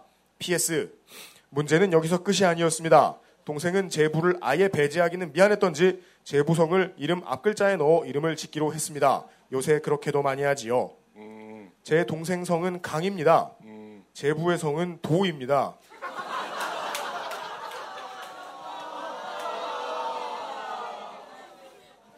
저는 차라리 물려주지 않는 게 좋겠다고 충고했지만 성이 없는 쪽이 나을 수도 있겠어요. 조카의 프라이버시 보호를 위해 완성한 이름은 밝히지 않겠습니다. 감사합니다. 이런 사연이었습니다. 네. 결말이 충격적이네요. 멘토 여러분들의 이야기를 좀 들어봐야겠습니다. 어, 지금 이, 이 사연 보내신 분의 동생분이 강 씨고, 아, 이 사연 보내신 분도 강 씨겠죠? 네. 어, 그리고 그 제부가 도 씨고. 네. 강도는 괜찮은 편이에요. 그, 그, 저기 배우 강도한 씨도 있고, 이름을 잘 지으면 괜찮을 것 같아요. 아 웹툰 작가도 있고. 네, 강도하 씨 있죠? 아, 이름을 네. 외자로 지으면 이제 그 강도라는 성은 되게 좋은 게 영어로 자기 표기를 할 때 갱 이름 돼요. 어, 정말 입국, 좋은. 입국 거부당하지 않아요? 갱이라고 쓰면. 어, 그, 그, 런 눈으로 쳐다보지 마세요. 무서워요. 어, 제가 말씀을 드리고 있었는데 어, 좀더 들어봅시다. 있잖아요. 피천득 시인 있잖아요. 네. 피천득 시인의 아내 되시는 분이 임씨세요. 그리고 피천득 시인의 아들인가 손자인가가 박씨 되시는 분이랑 결혼을 하셨어요. 그래서 그러면 그 성을 다 쓰면은 피임이 될 수도 있고 피박이 될 수도 있고 뭐 박피가 될 수도 있고 어, 프랑스의 질둘레즈라고 하는 철학자가 있습니다. 알았어요. 예, 들, 들레즈가 예전에 그런 얘기를 했는데 아버지의 성을 버리고 그러니까 북의 성씨를 버리고 고유명을 획득하는 것이 최고의 독자성을 갖는 것이다. 무슨 말이냐면은 성이 있으면은 나는 그 북의 성씨의 그 공동체에 속한 사람이잖아요. 그게 아니라 개인이 되려면은 그 개인으로서의 고유명을 가져야 된다는 거예요. 그, 하지만 들레즈는 죽, 죽을 때까지 그리고 죽고 나서도 지금도 계속 들레즈라고 아버지의 성씨로 불리고 있죠. 이 청취자의 동생분이 이렇게 성을 뒤집어 엎으시면 어, 이 동생분의 어, 아기, 예, 그분은 어떻게 보면은 그 나름의 독자성을 갖게 될 수도 있을 것 같아요. 개인으로서. 하지만 또한 이런 생각도 해봅니다. 그 옛날에는 성씨라고 하는 게 그 어떤 공동체에 속해 있다는 것을 뜻하는 거였잖아요. 그런데 오늘날 성은 더 이상 그런 기능을 하지 않고 있어요. 어맹부라고 쓰고 이명박이라고 읽는 사람이 있는데 저죠. 네. 네. 그런데 그 이명박의 성씨가 이 씨라고 해서 혹시 여기 지금 이 씨신 분들 계신가요? 손 한번 들어보실까요? 이명박 씨를 자기 공동체의 일원이라고 느끼시지는 않을 것 같아요. 오늘날 이 씨는 그거 확신하지 마세요. 아 그런가? 그 저 방송에도 했지만 저희 집안이 전두환의 십촌이라고 주장하는 아. 족보를 가리한 집안이기 때문에 아, 아직도 네. 그런 사람들이 있나요? 네. 아 그렇구나. 아. 옆에 있어요. 네. 어, 어, 하여간 그 성 씨가 어, 과거처럼 그 정도의 영향력을 갖지는 않는다고는 정리할 수 있- 있을 것 같네요. 오늘날 성 씨의 역할을 하는 건 뭐냐면은 그것은 알기 싫다의 손이상입니다라고 말할 때 그것은 알기 싫다가 저의 성이 되죠. 저는 어느 학교에 다니는 누구입니다라고 말할 때 그 학교, 저는 어느 회사의 부장 누구입니다라고 하면은 그 회사와 직급이 그 사람의 성이 되는 거예요. 그냥 물려받은 북의 성씨이든 목의 성씨이든 둘 다 그냥 이름의 일부일 뿐이고 그냥 이런 경우에는 예쁜 이름을 짓- 짓는 게 더 중요한 것 같아요. 저는 그렇게 생각합니다. 그럼 예를 들어주세요. 강 씨와 도시, 강 도로 했을 때 예쁜 이름은 무엇이 있을까? 어, 그, 그, 그거는 굉장히 힘드네요. 미안해요. 여러분의 고민과 상관없이 어쨌든 이분은 지으셨기 때문에요. 네. 크게 고민하실 필요는 없고요. 네. 네네. 어, 한타님은 뭐 어떻게 생각하시나요? 저요? 네. 아, 저는 지금 그 이제 남녀성 부모성 같이 쓰기 운동이 사실은 90년대 중반에 처음 시작을 했었거든요. 그리고 이제 한겨레 신문에 계시는 여성 기자분 몇 분은 이제 같이 성을 같이 쓰시는 분들도 좀 계시고 그런 걸 알고 있는데 사실 성이라는 거는 과거에 자기 손신주 박사님께서도 말씀하셨지만 자기 계급을 나타내는 거였잖아요. 그 인도 같은 경우도 카스트 제도라는 게 있잖아요. 인도에는 이 카스트 제도를 구분하는 방법이 성씨예요. 그러니까 인도에는 3천 개의 성씨가 있어요. 이 성씨 중에서 우리 식으로 따지면 김의 김씨는 김수로 왕의 후손이니까 너는 크샤트리아야라고 하는 거랑 똑같은 거예요. 그 천방지축 마골피와 마찬가지로 인도에는 천민이 가진 성씨들이 있거든요. 계급 사회에서 인도는 어떤 식으로 생각을 했던 사람들이 있냐면은 시크교라는 종교를 만든 구루 나낙이라는 사람이 있는데 이 사람은 성을 하나로 통일해 버렸어요. 그래서 싱씨죠? 예, 싱씨죠. 남자는 모두 싱씨예요. 사자란 뜻이고요. 여자는 모두 카우르씨예요. 암사자란 뜻이에요. 1600년대 17세기의 사고였던 거죠, 이게. 성이라는 것들 혹은 지금과도 마찬가지잖아요. 쓸데없는 성 논쟁으로서 부의 성이 먼저 와야 되냐, 모의 성이 먼저 와야 되냐의 논쟁을 벌이고 차라리 그러니까 손신주 박사님의 얘기가 거의 비슷해요. 성은 중요하지 않고 차라리 이름으로 가는 것도 나쁘지 않지 않겠냐. 어차피 지금 가족이라는 전통적 가족의 개념들도 해체되는 시기고 그러니까 이제 구루나낙이 1600년대 말에 했던 성을 하나 통일하자는 그 흐름을 조금 더 우리가 계승해서 성을 없애는 운동을 하자. 그러면 이 여기서는 젠더의 갈등도 사라지는 거거든요. 이것만큼 확실한 싸움이 어디 있습니까? 그런 점에서 이분에게 투쟁을 공고합니다. 네. 김난도도님. 이 비슷한 논쟁을 저는 학교 다니면서 한번 한 적이 있는데 그때 그러니까 선생님이 현행 체계를 옹호하는 쪽이셨고 나머지 학생 전체가 이 체계에 반하는 새로운 체계를 만들자. 나머지 학생 전체가요? 나머지 학생 전체가. 오. 예. 근데 그 최종적인 결론은 선생님이 이겼습니다. 그게 대단한 싸움이네요. 예. 그때 이제 학생들이 주장했던 게 엄마도 있고 뭐 아빠도 있고 그렇다고 치면은 양쪽의 성을 다 붙여서 주자. 그걸 이제 제안을 하니까 선생님이 그때 받아치신 논리가 그렇게 되면은 성이 지금은 괜찮은데 한정없이 길어질 거다. 그, 그런 반문이 있었죠. 예, 예. 둘씩 붙고 둘씩 붙고 하면 나중에는 이게 몇 글자까지 갈지 모른다. 김수환모. 근데 지금 뭐 거의 종말론이 임박한 이 시점에서 그게 과연 몇 글자까지 갈지 좀 의문스럽긴 하네요. 뭐 시행해도 되지 않을까 싶어요. 그 다음에 이제 학생들이 얘기한 게 아 그러면 둘 중에 한쪽을 선택해서 하자. 그러면 이제 아까 말씀하셨던 것처럼 이제 놀림받는 성씨를 선택하지 않게 될 거다. 그런 성씨를 버리고 발음이 뭐 좀 이쁘다든지 좀 이름에 붙이기 편한 건 납득을 하고 넘어갔죠. 그래서 예, 선생님이 이기셨죠. 거기가 이제 남학 뭐 저도 있었지만 남학생들만 있었던 반은 아니었는데 지금 생각해 보면 모계성을 따르자는 주장을 한 사람이 한 명도 없었죠. 뭐 요즘에는 지금 그 논의를 뭐 할 수도 있겠지만 그러네요. 사실 이름이라는 게 나이가 들수록 그렇게 사실 중요하지 않은 것 같아서 어릴 때는 이제 뭐 놀림받고 뭐 그런 게 있을 수 있지만 사실 뭐 요즘에 와서는 그냥 그 사람을 그냥 지칭하는 명칭 그 이상의 뭐 의미가 크게 있는 것 같진 않아요. 아니 사실은요 예. 나이를 먹어도 이름 때문에 놀림을 받습니다. 본인의 경험이십니까? 네.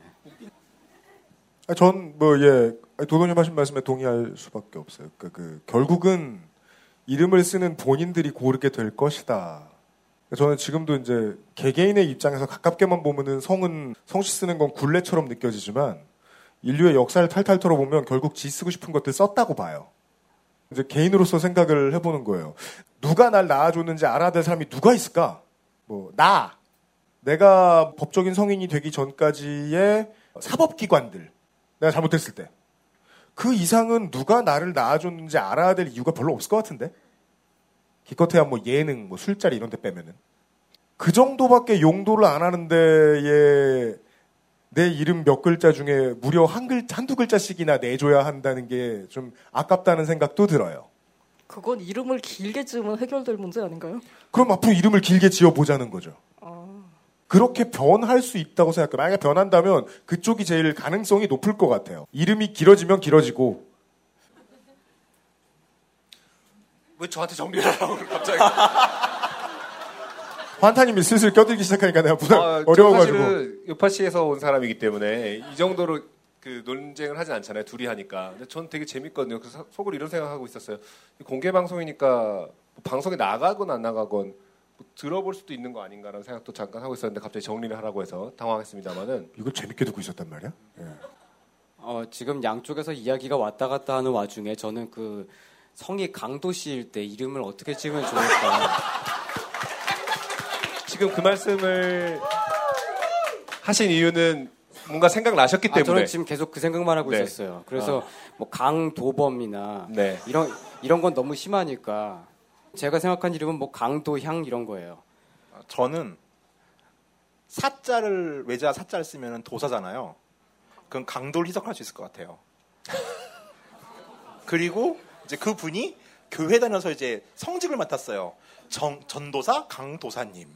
되게 멋지잖아요, 이름이. 정확하게 제가 예상한 대로 얘기가 흘러가고 있어요. 이 엄청나게 그 논쟁을 하다가 결국에는 어, 웃긴 이름을 서로 대면서 내가 더 웃긴 걸 생각했다. 아, 끝낼 것 아니, 같은데. 하나만 더 할게요. 강도도 좋네요. 아 그러네. 그러니까 그 의도는 동일하죠. 남 얘기라고 지금 막 던지나 남해라고 예. 아, 남. 남 얘기지만 말이죠. 저는 그 이 청취자분의 동생분에게 상당한 연대감을 가지고 있습니다. 왜냐면 이 청취자분의 동생분은 좋은 빨갱이에요. 아 그러네요. 네, 실천에 뭔가- 옮기시는. 네. 네, 투쟁을 하시는. 지금 생각났는데 언론사에서 이제 일을 하다 보면은 이제 국회의원 분들하고 연락을 할 일이 있는데 보좌관 분이 연락을 하세요.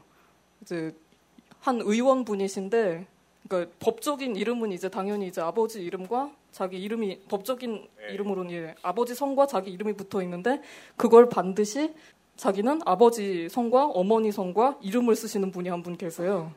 어... 예, 그러니까 인터뷰를 하면은 이제 그분 이름을 내야 되잖아요. 지역구가 예. 여길 거려. 아 같은 분을 생각하시나? 예, 어쨌든 예, 그래서 그분이 인터뷰를 하시면 반드시 보좌관한테 전화가 옵니다. 어. 예, 그 어머니의 성을 절대 떼서는 안 된다. 우리 의원님이 굉장히 불같이 화를 내시기 때문에 안 된다. 예, 그 연락을 하시는 분이 한 분 계시죠. 그러니까 그런 사람들 많이 나오는 것도 그러니까 이름을 자기 이름을 많이 내야 되는 사람들이 양성을 쓰는 실험을 하는 건 전 너무 좋은 것 같아요. 요즘엔 안 하세요. 근데. 그러니까 하다가 괜찮다 싶으면 다른 사람들도 따라하든가 별로다 싶으면 또 다른 대안으로 실험을 할 거거든요. 예. 예. 가만히 있는 것보단 나은 것 같아요. 음. 네, 어, 아무튼 여러분들의 표정이라든지 어, 혹은 또 환타님의 표정, 환타님 환타님은 지금 이제 뭐 또 재밌는 게 없을까? 어, 라는 표정 그리고 여러분들의 아, 넘어갔으면 좋겠다라는 표정 제가 잘 수렴해서 어, 이 사연은 여기서 정리하도록 하고요. 아 광고 듣고 오도록 하겠습니다. XSFM입니다. 바른 선택 바 쉬실 수 없을 거려 이게 광고가 하나거든요. 어, 네, 광고 끝났습니다. 구색. 음, 그 다음 사연은요, 제가 읽을 건데요. 대본에 이렇게 써 있습니다. 아주 쿨한 분이 사연을 보내주셨다. 게다가 거의, 지금 거의 유일하게 티켓 예매까지 성공한 분 같다.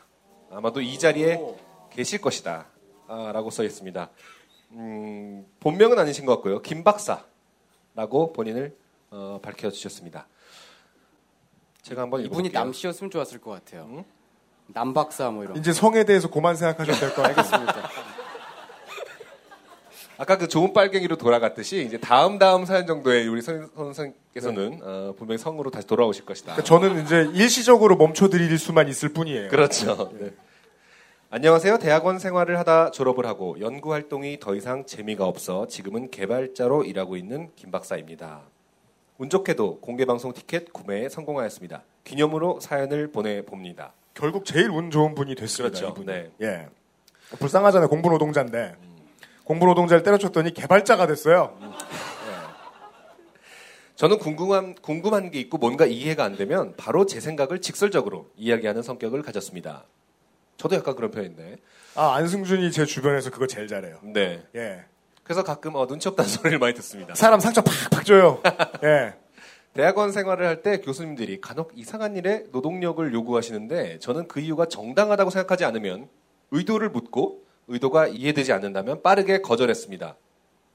교수님들은 저를 매우 불편해했고 덕분에 동기들보다 빠르게 졸업할 수 있었습니다. 어, 해피엔딩이죠. 고민은 조- 졸업 이후에 인간 관- 관계에서 찾아왔습니다. 주로 혼자서 공부하고 연구했던 학교 생활과는 달리 다양한 성향의 사람들과 부대끼며 함께 무언가를 해내야 하는 상황이 이어졌습니다. 그러다 보니 다양한 언어 폭력을 목격하게 되더군요. 와, 땡땡 요즘 배가 진짜 많이 나왔네요. 크크. 땡땡은 남자친구 있어요? 결혼할 생각은 없고? 땡땡 다닌다는 학원 강사는 몇 살이야? 이뻐?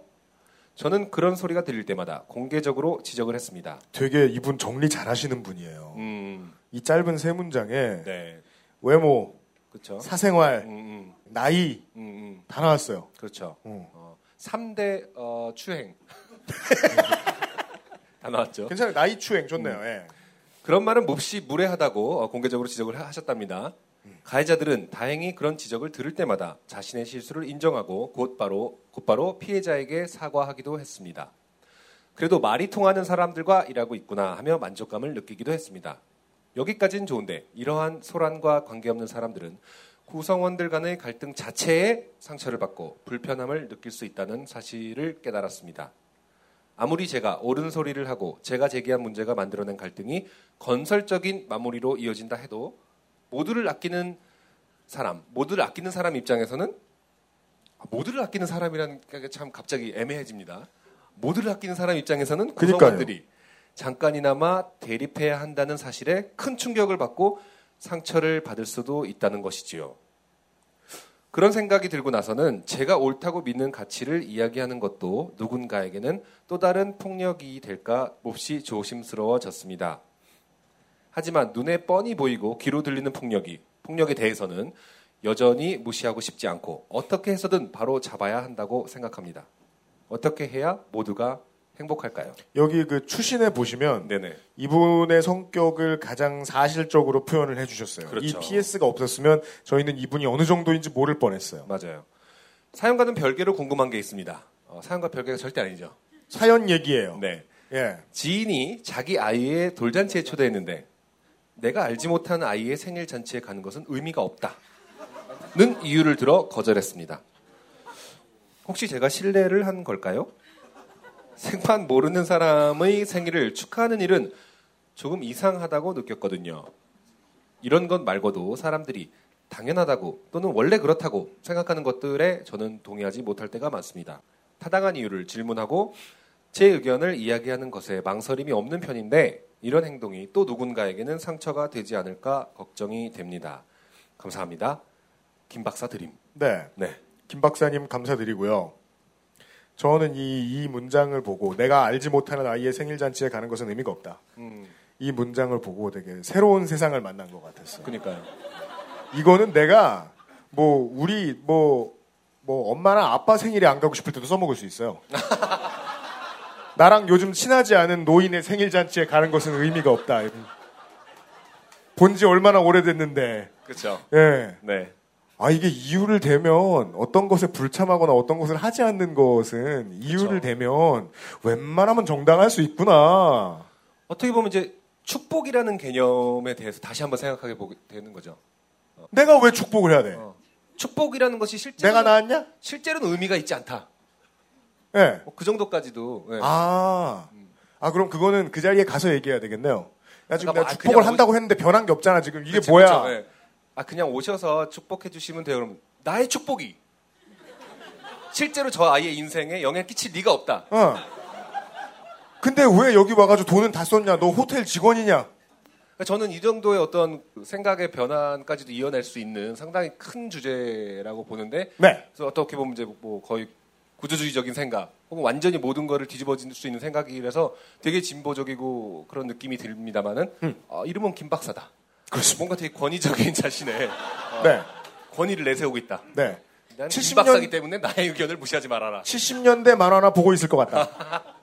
예. 자, 어, 정말 어, 여러 멘토님들의 의견이 궁금해지는 주제가 아닐 수 없습니다. 네. 일단 그리고 여기 오셨다고요? 근데 뭐 망신을 드리진 않겠습니다. 예. 그냥 혼자 부끄러워하시고요. 김 박사님은. 부끄러워해야 할 일인지 아닌지는 예, 이제 얘기를 어, 들어봐야 되는 것이고. 예. 저를 바라보시면서 어, 신호를 주셔도 괜찮습니다. 저는 사실 이 논리에 전 저희 집에서 졌습니다. 지금. 예. 이 어디 내가, 무슨 내가, 싸움을 하시다가? 내가 알지 못하는 아이의 생일 잔치에 가는 것은 의미가 없다. 이 논리에 제가 졌기 때문에 아, 제가 첫 사연에 이런 말씀 드렸죠. 보통 이제 일반적인 한국 사회에서 통용되는 이럴 때의 개념은 싸대기. 음. 자, 제가 그렇다는 것이 아니라요. 저 같은 경우 그러니까 돌잔치를 저는 모르죠. 한 것 같아요.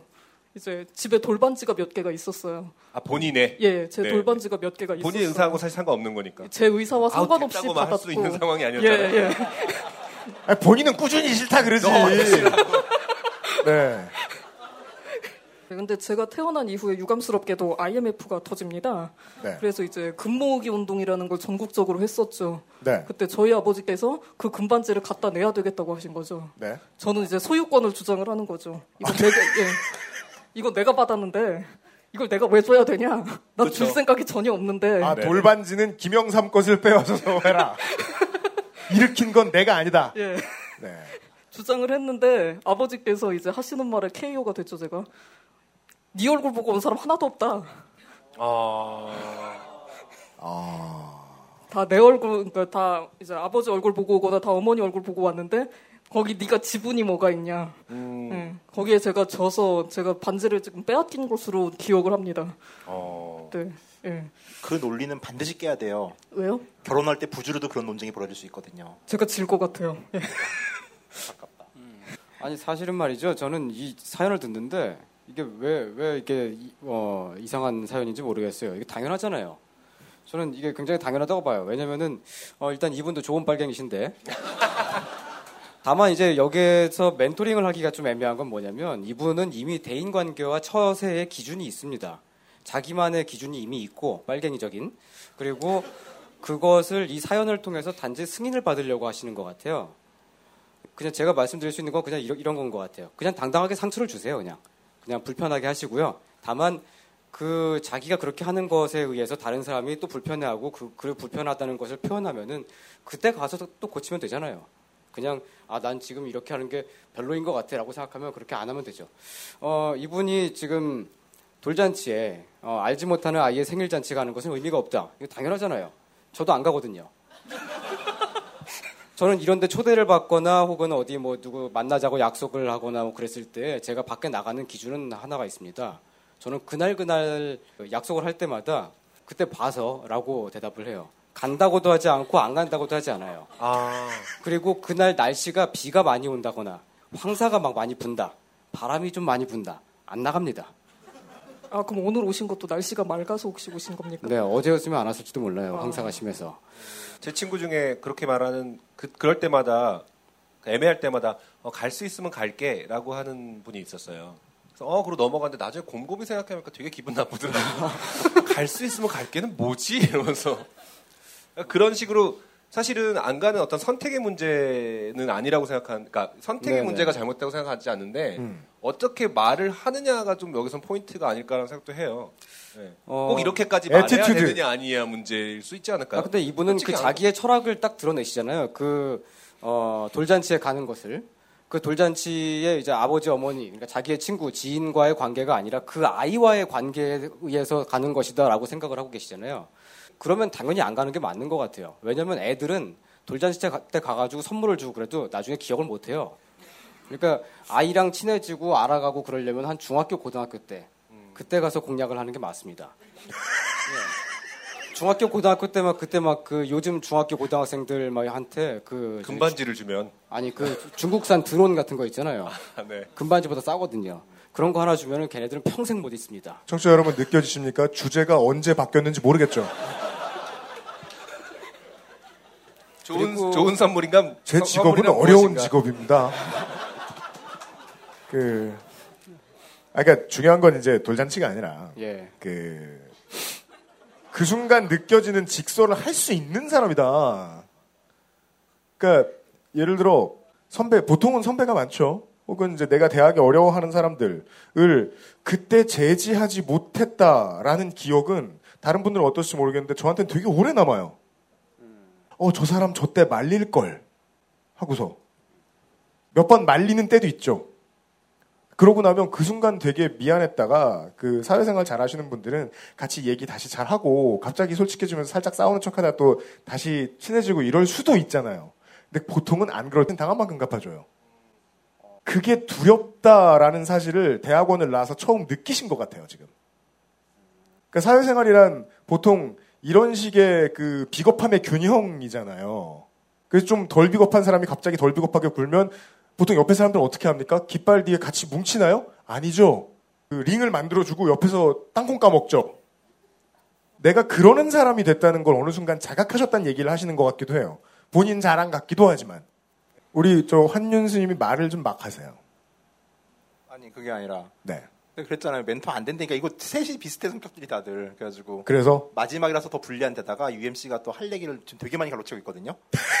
역시 그 이게, 약간 고스톱 칠 때 마지막에 쳤을 때 그 되게 좀 기분 나쁠 때 있잖아요. 먹으려고 한 세 개 딱 패 모아놨는데 이게 하나씩 하나씩 사라지는 지금 그런 기분을 느끼고 있어요.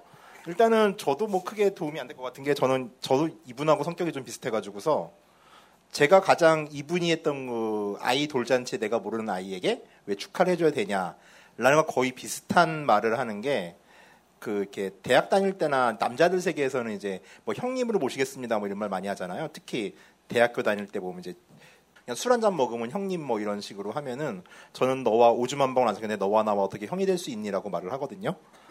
그리고 저 같은 경우도 기준이 형- 뭐 그래요. 아니 뭐 피 한 방울 섞이지 않은 전 혈육 관계 혹은 혈연 관계여야 형제의 호칭이 가능하다고 믿는 편이에요. 그래가지고 여성분들도 오빠라 그러면은 너랑 나랑 오줌 한 방울이 안 섞였는데 어떻게 뭐 이러면서 아저씨라고 불러라라고 얘기를 하죠. 아, 왜 오줌이냐면은요. 이제 피는 이유가 있어 그게? 아니 그 이제 피는 너무 좀 진한 느낌이어가지고 이제 전혀 너와 상관이 없다는 걸 강조하기 위한 강조 화법으로 오줌이 등장하게 되는 겁니다. 예.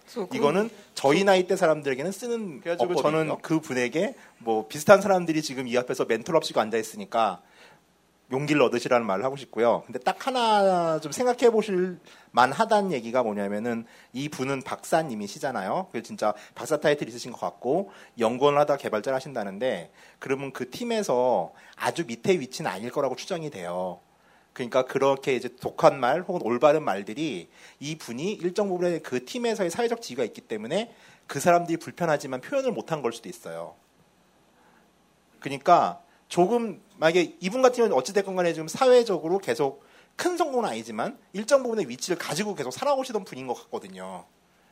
그러니까 그 부분에 대해서 언젠가 한번 생각을 해보시면 조금 더 부드럽게 얘기할 수 있지 않을까요? 그러니까 내가 올바르다 생각하는 말들, 혹은 뭐 저도 뭐 막말을 하지만 그런 표현들이라는 게 결국은 그 사람들이 나를 지지해서 말을 하지 않는 게 아닐 수도 있어요.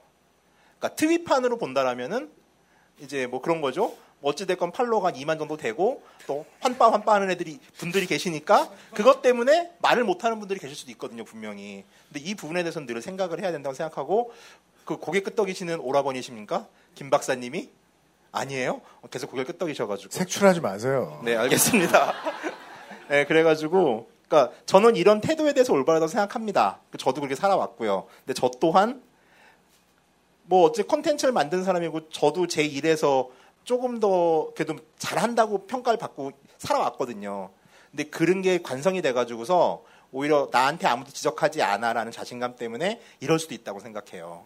그러니까 그 부분은 한번 생각을 해보세요. 그리고 그렇기 때문에 똑같은 식으로 공격을 당하시지 않으셨을 가능성이 되게 많아요. 그러니까 그 부분만 네, 좀 맞아요. 생각을 해주시면 될 것 같습니다. 이상입니다. 아, 그럼 저도 그 말씀 드릴 수 있어요. 근데 나는 왜 박수를 안 쳐? 기분 나쁘게. 우리는 원래 박수 안 치잖아요. 아, 나 지금 계속 세고 있어, 지금. 자, 그 되게 박수 안 쳐라는 말 저는 되게 존경의 눈빛으로 제가 환타님을 보고 있었습니다. 왜요? 네. 아, 되게 좋은 말이다. 아, 아, 박수를 안쳐 순간에 아, 아저씨구나. 그렇잖아. 아, 그게 되게 의도적, 의도적인 게, 전 정말 그 이제 트윗을 보셔도 알겠지만은, 그럴듯한 소리를 한 다음에 꼭 색드립을 쳐요. 왜냐하면 사람들이 저를 오해할까봐. 전 결코 그런 사람이 아니거든요. 네. 아 사람들이 바르게 보는 것이 네, 나은 사람이라고 생각할까봐 저를. 아, 네. 그래서 그럴 듯한 말을 한다면 꼭 의어 땡땡이라고 말을 하죠.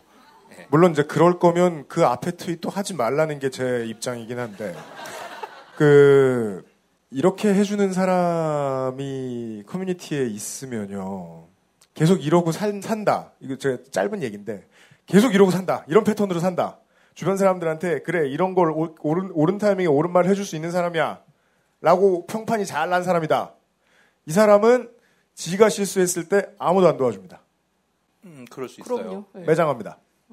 좀 그게 잘못됐다는 게 아니에요. 그게 일반적이라는 겁니다. 네. 제 경험에서 드릴 수 있는 말씀 그거 하나 있을 것 같아요. 그래서 네. 수시로 찡찡거리는 것도 되게 중요해요. 찡찡 캐릭터의 반을 만들어 놔야지 그런 무슨 아, 귀척을 하라고? 어, 그럴 수도 있고 그거는 그럼 그건 나중에 뒷담을 두 배로 까는 거예요. 꼭 개소리 해놓고 귀- 귀척한다고 그새. 그랬구나. 예. 아니 아니 아니 아니 아니. 안 그랬습니다. 아 정색해 정색하지 마. 기억이 나지 않습니다.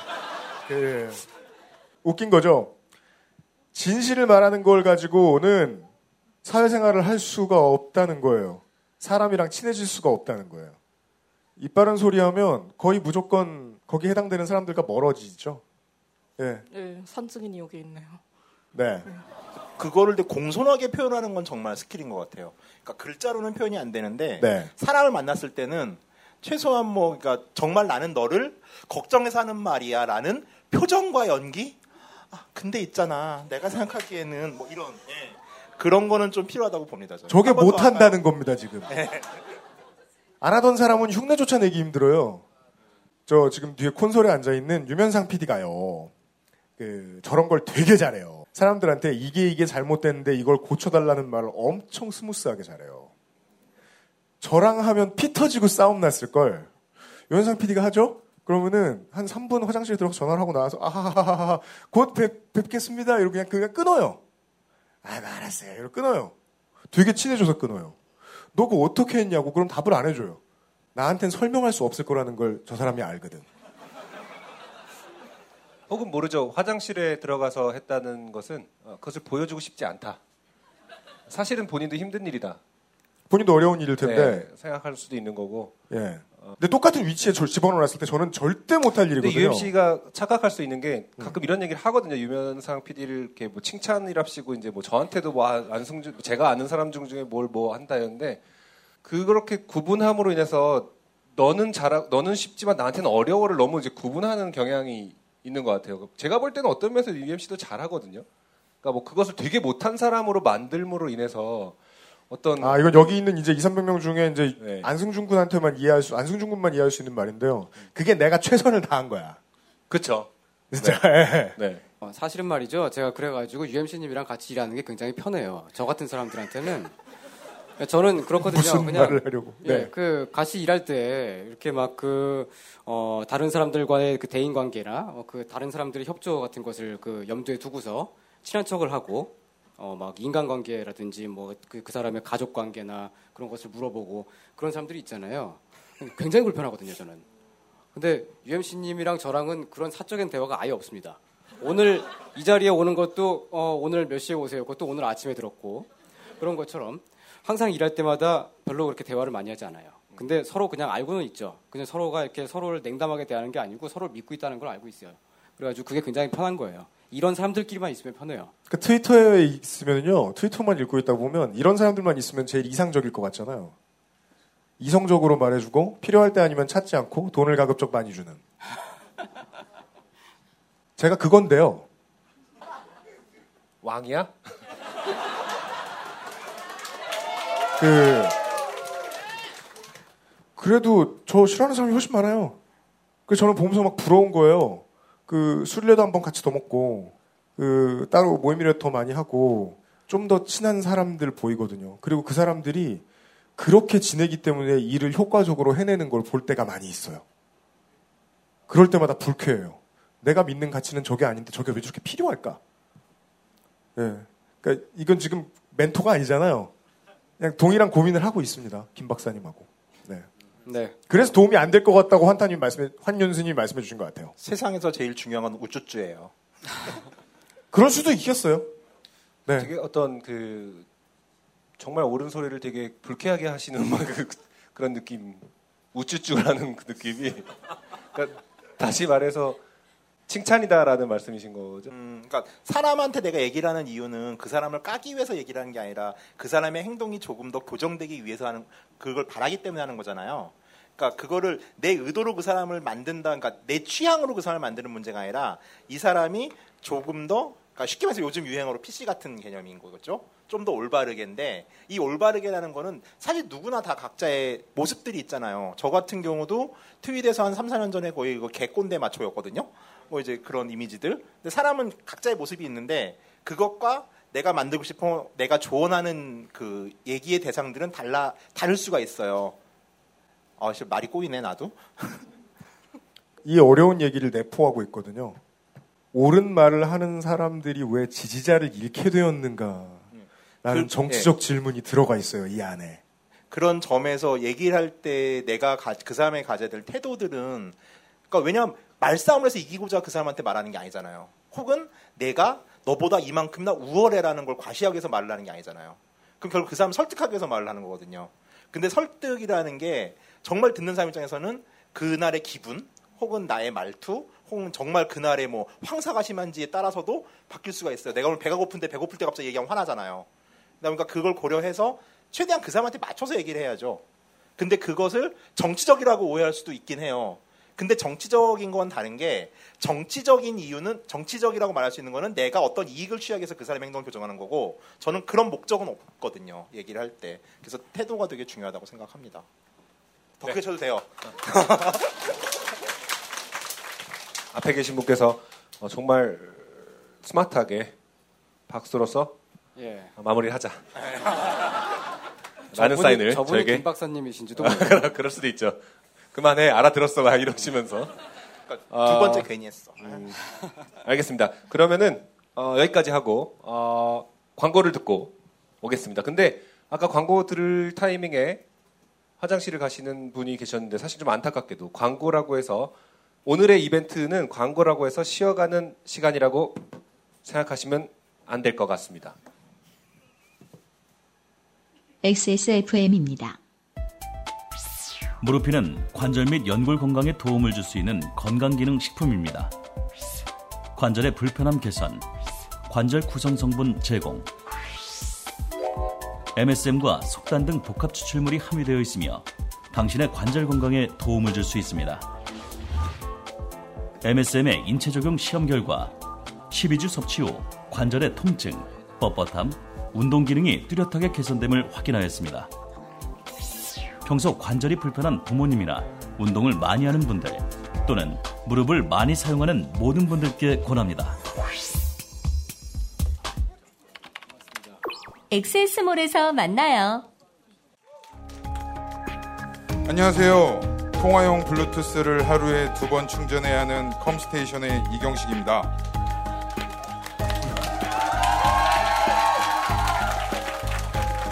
방송을 많이 들으시다 보니 반가우셔서 처음 전화하시자마자 저를 아는 척하는 고객님들이 계셔서 저는 제 기억력을 의심하며 깜짝깜짝 놀랍니다. 당연히 고객님을 모르기 때문입니다. 하지만 그 어색함이 지나면 고객님, 고객님은 저와의 인연을 맺은 영원한 고객입니다. 물건을 사러 오셨다가 못 사게 말린다 해도 놀라지 마십시오. 컴스테이션에게 얼마나 파느냐보다 중요한 것은 고객이 얼마나 만족하는가입니다.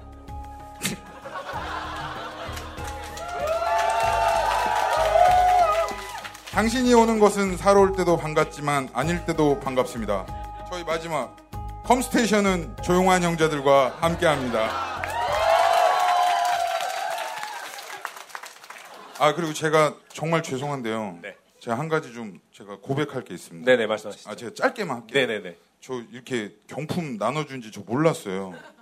어. 예. 그래서 컴스테이션이 지금 방금 그 아이구주 기계식 키보드 다섯 개 확보했습니다. 네. 네. 네. 아 기계식 키보드 뭔지 아시나 본데? 아, 뭐 UMC가 워낙 좋아하니까 방송에서 얘기하지 않았을까요? 네. UMC가 좋아하는 키보드 청축 키보드 다섯 근데 개. 이거 네. 어떤 좋은 건가요? 지금 UMC가 보기에는 주신다는 게. 아, 솔직하게 말씀하셔가지고. 아 그래요? 그 독일제는 아닌데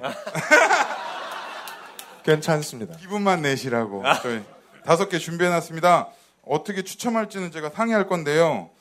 제가 어, 011 핸드폰 쓰는 게 있다 보니까 어, 그쪽으로 문자 주신 분께 드리는 걸로 그렇게 하겠습니다. 그게 무슨 말이죠? 컴스테이션 사장님의 전화번호를 아시는 분들이 많죠. 아. 주신 분께 다 011, 제 핸드폰 011 핸드폰으로 전화 주신 분, 아, 문자 주신 분께 다섯 분 추려서 보내드리도록 하겠습니다. 네. 감사합니다. 감사합니다. XSFM입니다. I D W K